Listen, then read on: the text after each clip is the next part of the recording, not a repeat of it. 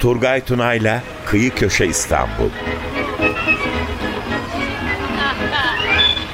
Üsküdar'a giderken aldı bir yağmur Üsküdar'a giderken aldı bir yağmur İstanbul'da mekanlar, olaylar ve insanlar.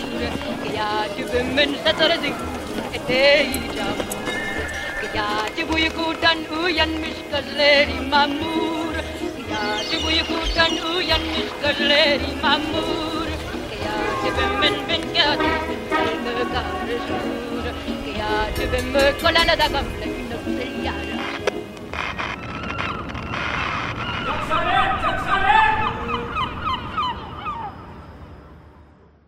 95.0 Açık Radyo'dan tüm dinleyicilerimize selamlar, sevgiler, saygılar. Evet bugün kıyı köşe İstanbul'da gene İstanbul'un bir köşesinde olacağız. Öyle bir köşe ki öyle bir mahalle yahut da semt diyemiyorum ona. Ee, o kadim surların dibinde Edirne kapı taraflarından başlıyoruz. Aşağılara doğru iniyoruz. O eski hala kıyıda köşede kalmış ahşap evler. Kimilerinin hala pencerelerinde sardunyalar, teneke kutular içinde. O bir tarafta biraz rengarenk çamaşırlar asılı ve o kadim mahallenin kıyısından köşesinden aşağılara doğru uzanırken karşımıza koskoca bir Bizans yapısı öyle bir çıkıyor ki. Tekfur Sarayı. Tekfur Sarayı'ndayız bugün. Tekfur Sarayı'ndayız ama şu bir gerçek ki maalesef İstanbullular hani İstanbul'un dışındakiler için demiyorum bunu. İstanbullular bile pek fazla çoğu bilmez orayı. Bilir de çok uzaklarda mı kalmıştır? Kıyıda köşede mi kalmıştır? Pek yani irdelenmez, adı geçmez. Çoğu da Tekfur Sarayı'nı alır Yedikule'deki İmrahur Camisi ile karıştırır. Ya eski adıyla Stüdyosuz Manastırı. Bunlarla uzun yıllar kapalı kalmıştı. Uzun yıllar kapalı kaldıktan sonra efendim restorasyon başladı, restore edildi. Restorasyon bittikten sonra bazı eleştiriler oldu. Efendim en sonunda açıldı ve açıldığına da biz çok çok sevindik İstanbullular olarak. Özellikle turizm camiasının içindekiler, araştırmacılar ee, çok sevindik çünkü artık içeri girilebiliyor, görülebiliyor ve Tekfur Sarayı'nın tarihi yeni baştan efendim ortaya çıkmış oluyor bir kapalı kutu gibi oralarda dururdu. Yanımda çok değerli bir konuğum aslen Ortaköylü. Uzun yıllar Ortaköy üzerine araştırmaları olan arkeolog, sanat tarihçisi, bir dönem İstanbul Belediyesi'nde kültür işlerinde görev almış ve ardından da kendisini Ortaköylerden sonra Tekfur Sarayı'nda bulmuş. Tekfur Sarayı'nın şu andaki yöneticisi Necati Aksüt. Hoş geldin. Hoş bulduk. Nasılsın? İyi misin? Teşekkür Epey ederim. bir zamandan beri görüşmedik. Çok Ortaköy güzel. araştırmalarından beri. Hı hı. Öncelikle çok sevindik. Senin orada olmana çok sevindik. Bir Var. de tabii oranın açılmasına çok çok sevindik. Şimdi birazcık bizleri aydınlatmak için, dinleyicilerimizi anlatmak için Tekfur sözcüğü nereden geliyor? Neden Tekfur Sarayı? Şimdi e, Tekfur Sarayı derken buradaki kullandığımız Tekfur Ermenice'den gelen bir kelime. Takavor kelimesinin. Takavor değil mi? Türkçe'ye dönüşmüş hali zaman içerisinde değişime uğramış. E, tekfur aslında e, takavur olaraktan baktığımızda e, tacı taşıyan anlamına geliyor Ermenice'de. Hı hı. Hazreti İsa'nın da titrelerinden biridir ha. Ermenilerde. Malum Kadıköy'ümüzde Tabii. bir Surp Takavor kilisemiz var. Fakat bu e, takavor kelimesinin işte onlarda kullanılması da aslında İsa ile ilgili olduğunu düşünmüyorum açıkçası. Daha çok yaptırandan kaynaklandığını. Çünkü e, bu kelimenin e, karşılığı dediğim gibi tacı taşıyan yani kral, prens gibi bir anlam, ünvan evet. taşıyor. Ama e, kullanımına baktığımız zaman Bizans imparatorları bunu e, kullanmış ilk başta. E, kimler için kullanıyor bunu? Anadolu'daki yerel beyler için, derebeyler için kullanıyor. Hmm. Yani diyor ki sen Tekfurlar. oranın ileri gelenisin, oranın beyisin. O anlamda sen e, oranın takavoru sayılırsın. E, oranın vergisini de senden beklerim. Orada herhangi bir karışıklık olursa Sen e, bir isyan ayaklanma bundan da seni sorumlu tutarım Canım. diyor. Ki Fatih'in kalkıp da patriklere söylediği gibi Ermeni cemaatinin başındaki patriğe ya da Rum cemaatinin başındaki patriğe bütün cemaatten onun sorumlu tutması gibi dinsel bir kimlikle söylüyor bunu onlara ama diğer taraftakiler değil, aşiret lideri anlamında Anadolu'dakiler. Bugün işte Urfa'da bakıyorsunuz bir e, aşiret var. Aşiretin başındaki kişi oranın aynı zamanda beyi, ağası. E, böyle bir anlamı var. İşte e, belli bir e, uzun dönem içerisinde Doğu Roma'da e, imparatorluktan topraklarını yitirerek özellikle 1071'de işte Alparslan'ın Anadolu'ya girmesinden sonra imparatorluk vasfını e, birkaç yüzyıl içinde tamamen yitiriyor Bizans ve elinde sadece İstanbul civarından ibaret bir toprak kalıyor. E, bu durumda da Osmanlı e, Bizans imparatorunun artık imparator olarak hitap etmek istemiyor. Hı hı. Çünkü Bizans imparatoru dediğimiz kişiler kendilerini Kaiser ünvanını kullanıyorlar. Fakat artık o ünvanı taşıyacak bir vasıf yok ortada. Çünkü düşünün e, sadece bir başkent elinde kalmış, diğer topraklar elinden çıkmış. E, hani bir devlet niteliğini bile artık yitirme noktasına gelmiş bir e, ülkeden bahsediyoruz biz burada. böyle olunca da sen de diyor artık bir takavur yani tekfur sayılırsın diyor Bizans yöneticilerine Osmanlı padişahları.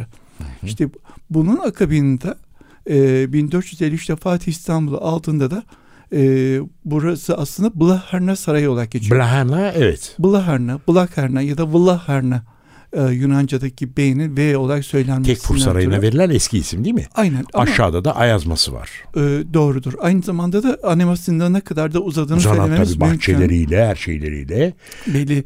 E, burası çünkü tepeden e, denize kadar uzanan, uzanan bir saray. Farklı kotlarda evet. oluştuğu için sekiler halinde e, inşa edilmiş bir saray kompleksi.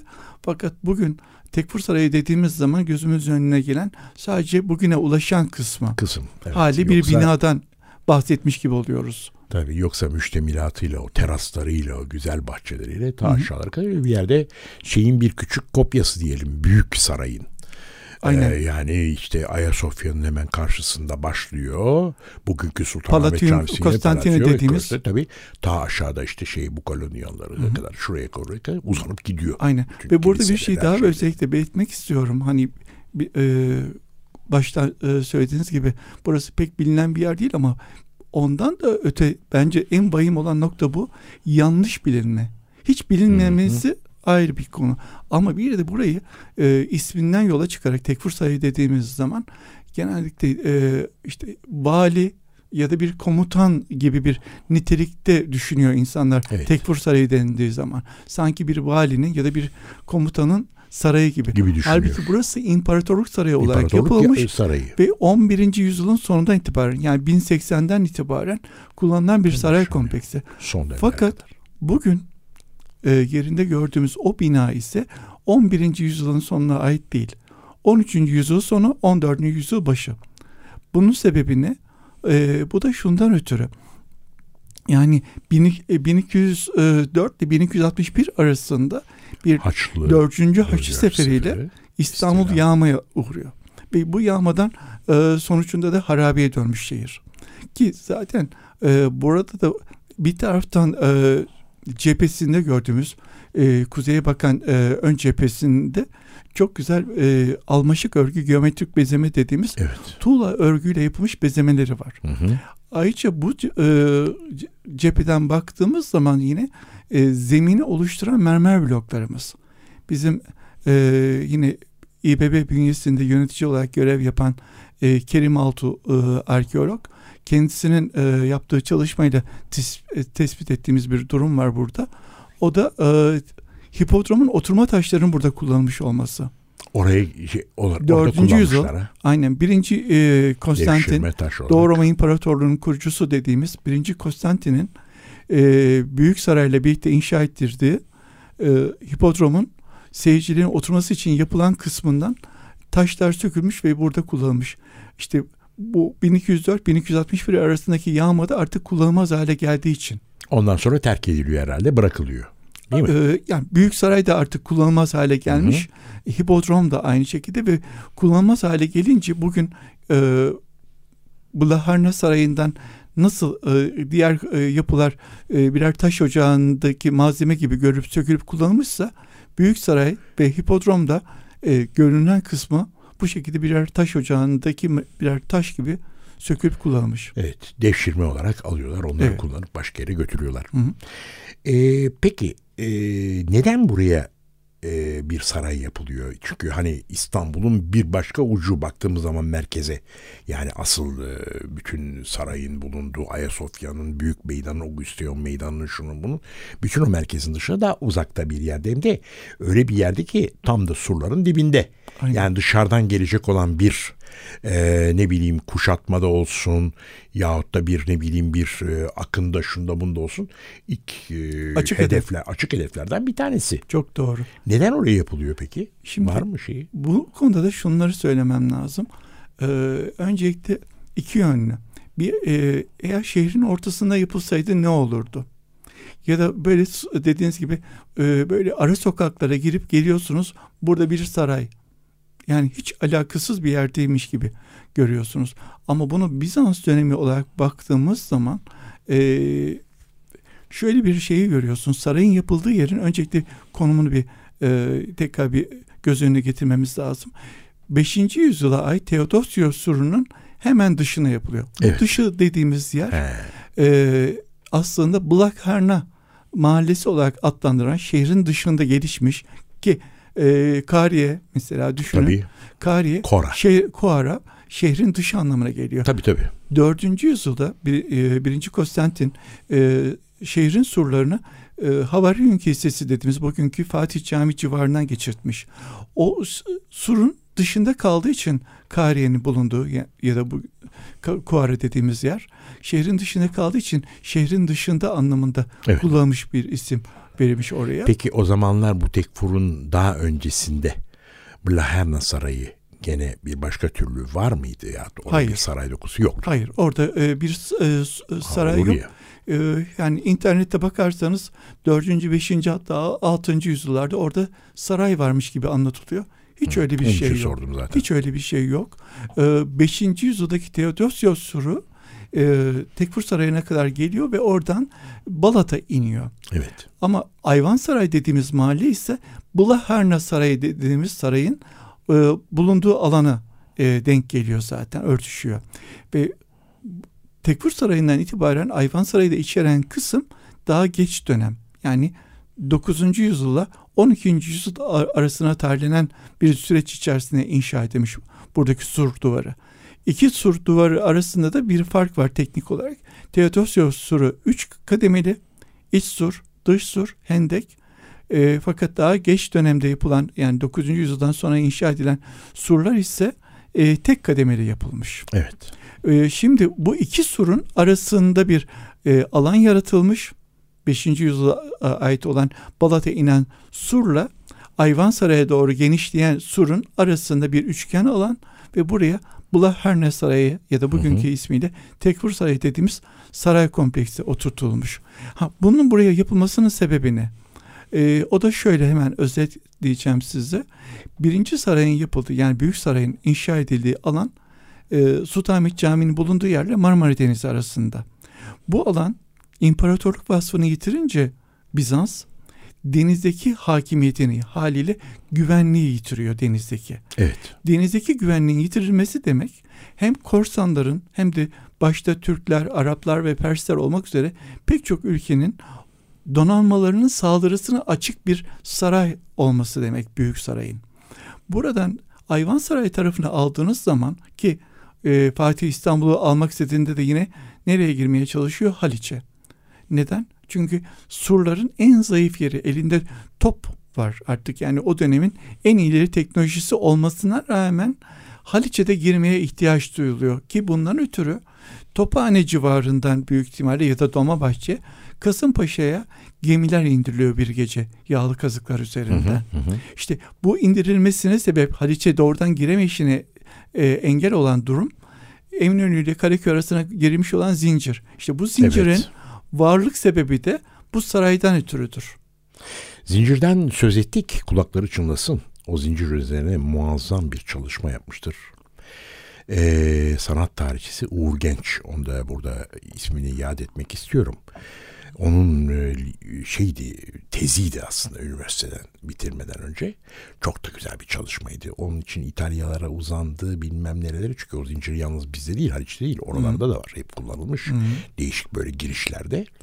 Ee, o kadar çok çalıştı ki çok da güzel şeyler. Ve en sonunda Uğur bunun üzerine ya o tezini aldı, kitaplaştırdı. Bugün o kitap e, hala e, askeri müzenin e, shop dükkanda e, orada satılıyor kitaplar Hı. arasında yer alır. Orada oranın e, bildiğim kadarıyla hala oradaysa ki e, bir 10-15 yıl oldu aşağı yukarı oranın da sanat tarihçisi kadro, sanat tarihçisi olarak orada müze kadrosunda yer alıyor. Yani çok başarılı bir arkadaşımızdır. Haliç Zincir derken o geldi aklıma. Öyle bir çalışma tabii ki. Değerli kardeşim Necati Aksüt senden küçük bir şöyle bir müzik ne istersin, ne seversin dinleyicilerimizle paylaşalım. Çünkü bizim bu program aralarımızda her zaman bir küçük soluklama var müziğin bir müzikle. Sen bir Ortaköylüsün. Ee, Ortaköy'de kim var? Söyle Ortaköy'den bana. çok değerli, çok güzel bir insan geçmiş bir sanatçı. Kemani Tatyos Efendi. Kemani Tatyos Efendi Bunun zaten onun söyleyeceği. Gamze'deyim, deva bulmam çok güzel bir e, şarkıdır ve o aynı zamanda aslında Ahmet Rasim e, şunu söyler dostu. E, Kemal Tatyos Efendi'nin hayatının e, özetidir, hülasasıdır der e, bu şarkı için. Muhteşem. O zaman Selahattin kardeşimizden rica ediyoruz. Tatyos Efendi'den, Kemal Tatyos Efendi'den Gamze'deyim deva bulmamı dinliyoruz. Evet Gamze'deyim deva bulmamı dinledikten sonra Necati Aksüt kardeşimizle yine Tekfur Sarayı'nı konuşmaya devam ediyoruz. Şey soracağım şimdi müze açıldı.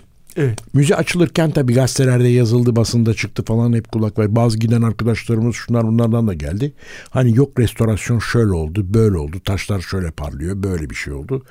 E, ne diyorsun tabii biz bu işin içinde olmadığımız için sen işin içindesin. Hı hı. E, nasıl bir restorasyon oldu?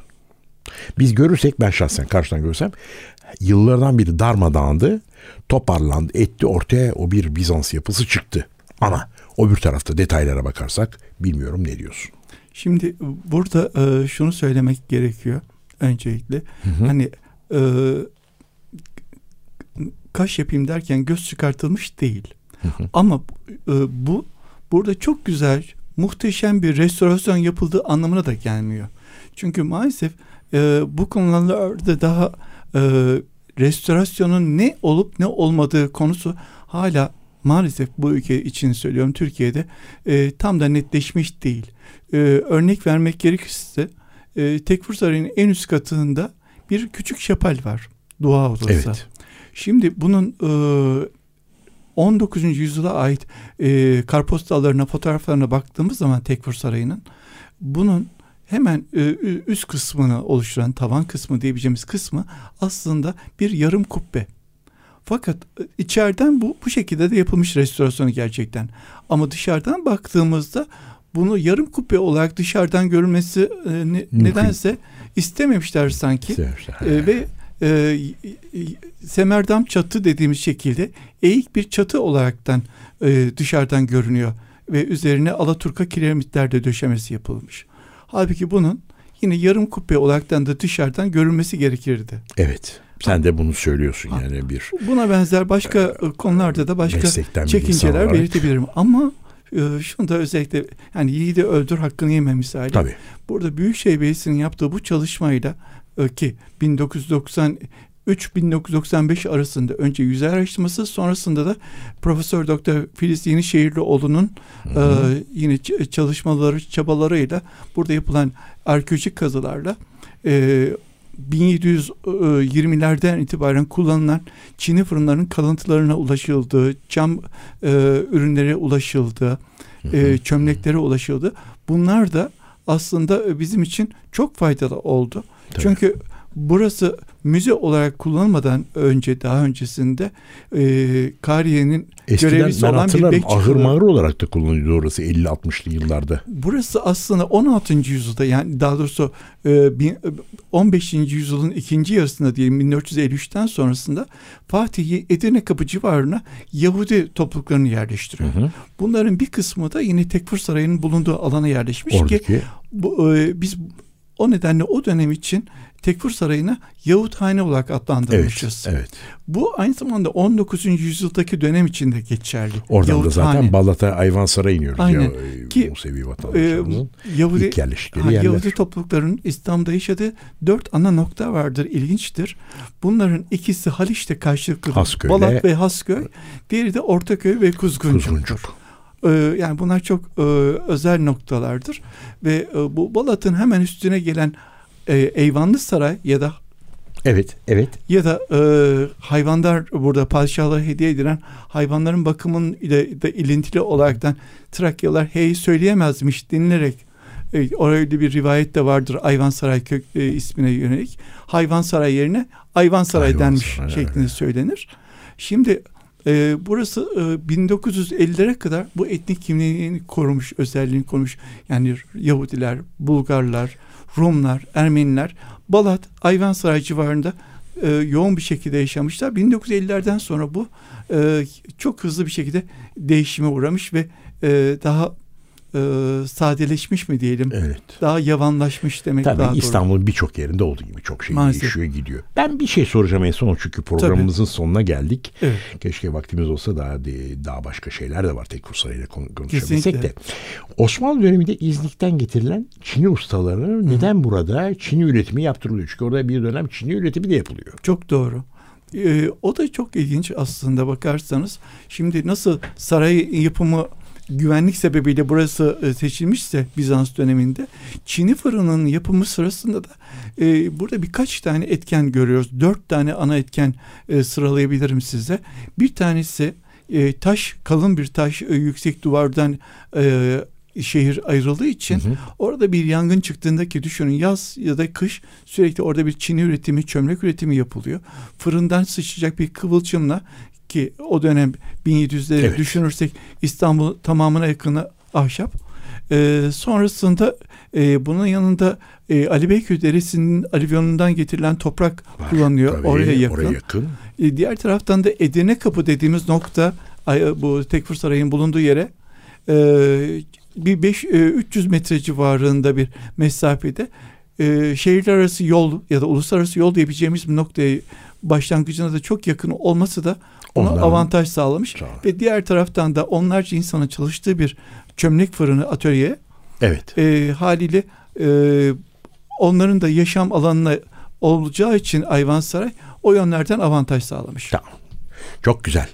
Çok çok teşekkür ediyoruz Ben Necat teşekkür ediyorum Erçetin sizlere. kardeşim. Tekfur Sarayı'nı buradan dinleyicilerimize de iletmiş olduk. Dileriz en kısa zamanda gidip meraklıları tabii ki görürler. Bir müze olarak Umarız. açıldı. Uzun yıllardır kapalıydı. Bakan değil gören olmaları dileğiyle. Tabii bravo. Bravo. Siz de oradasınız her zaman. Evet.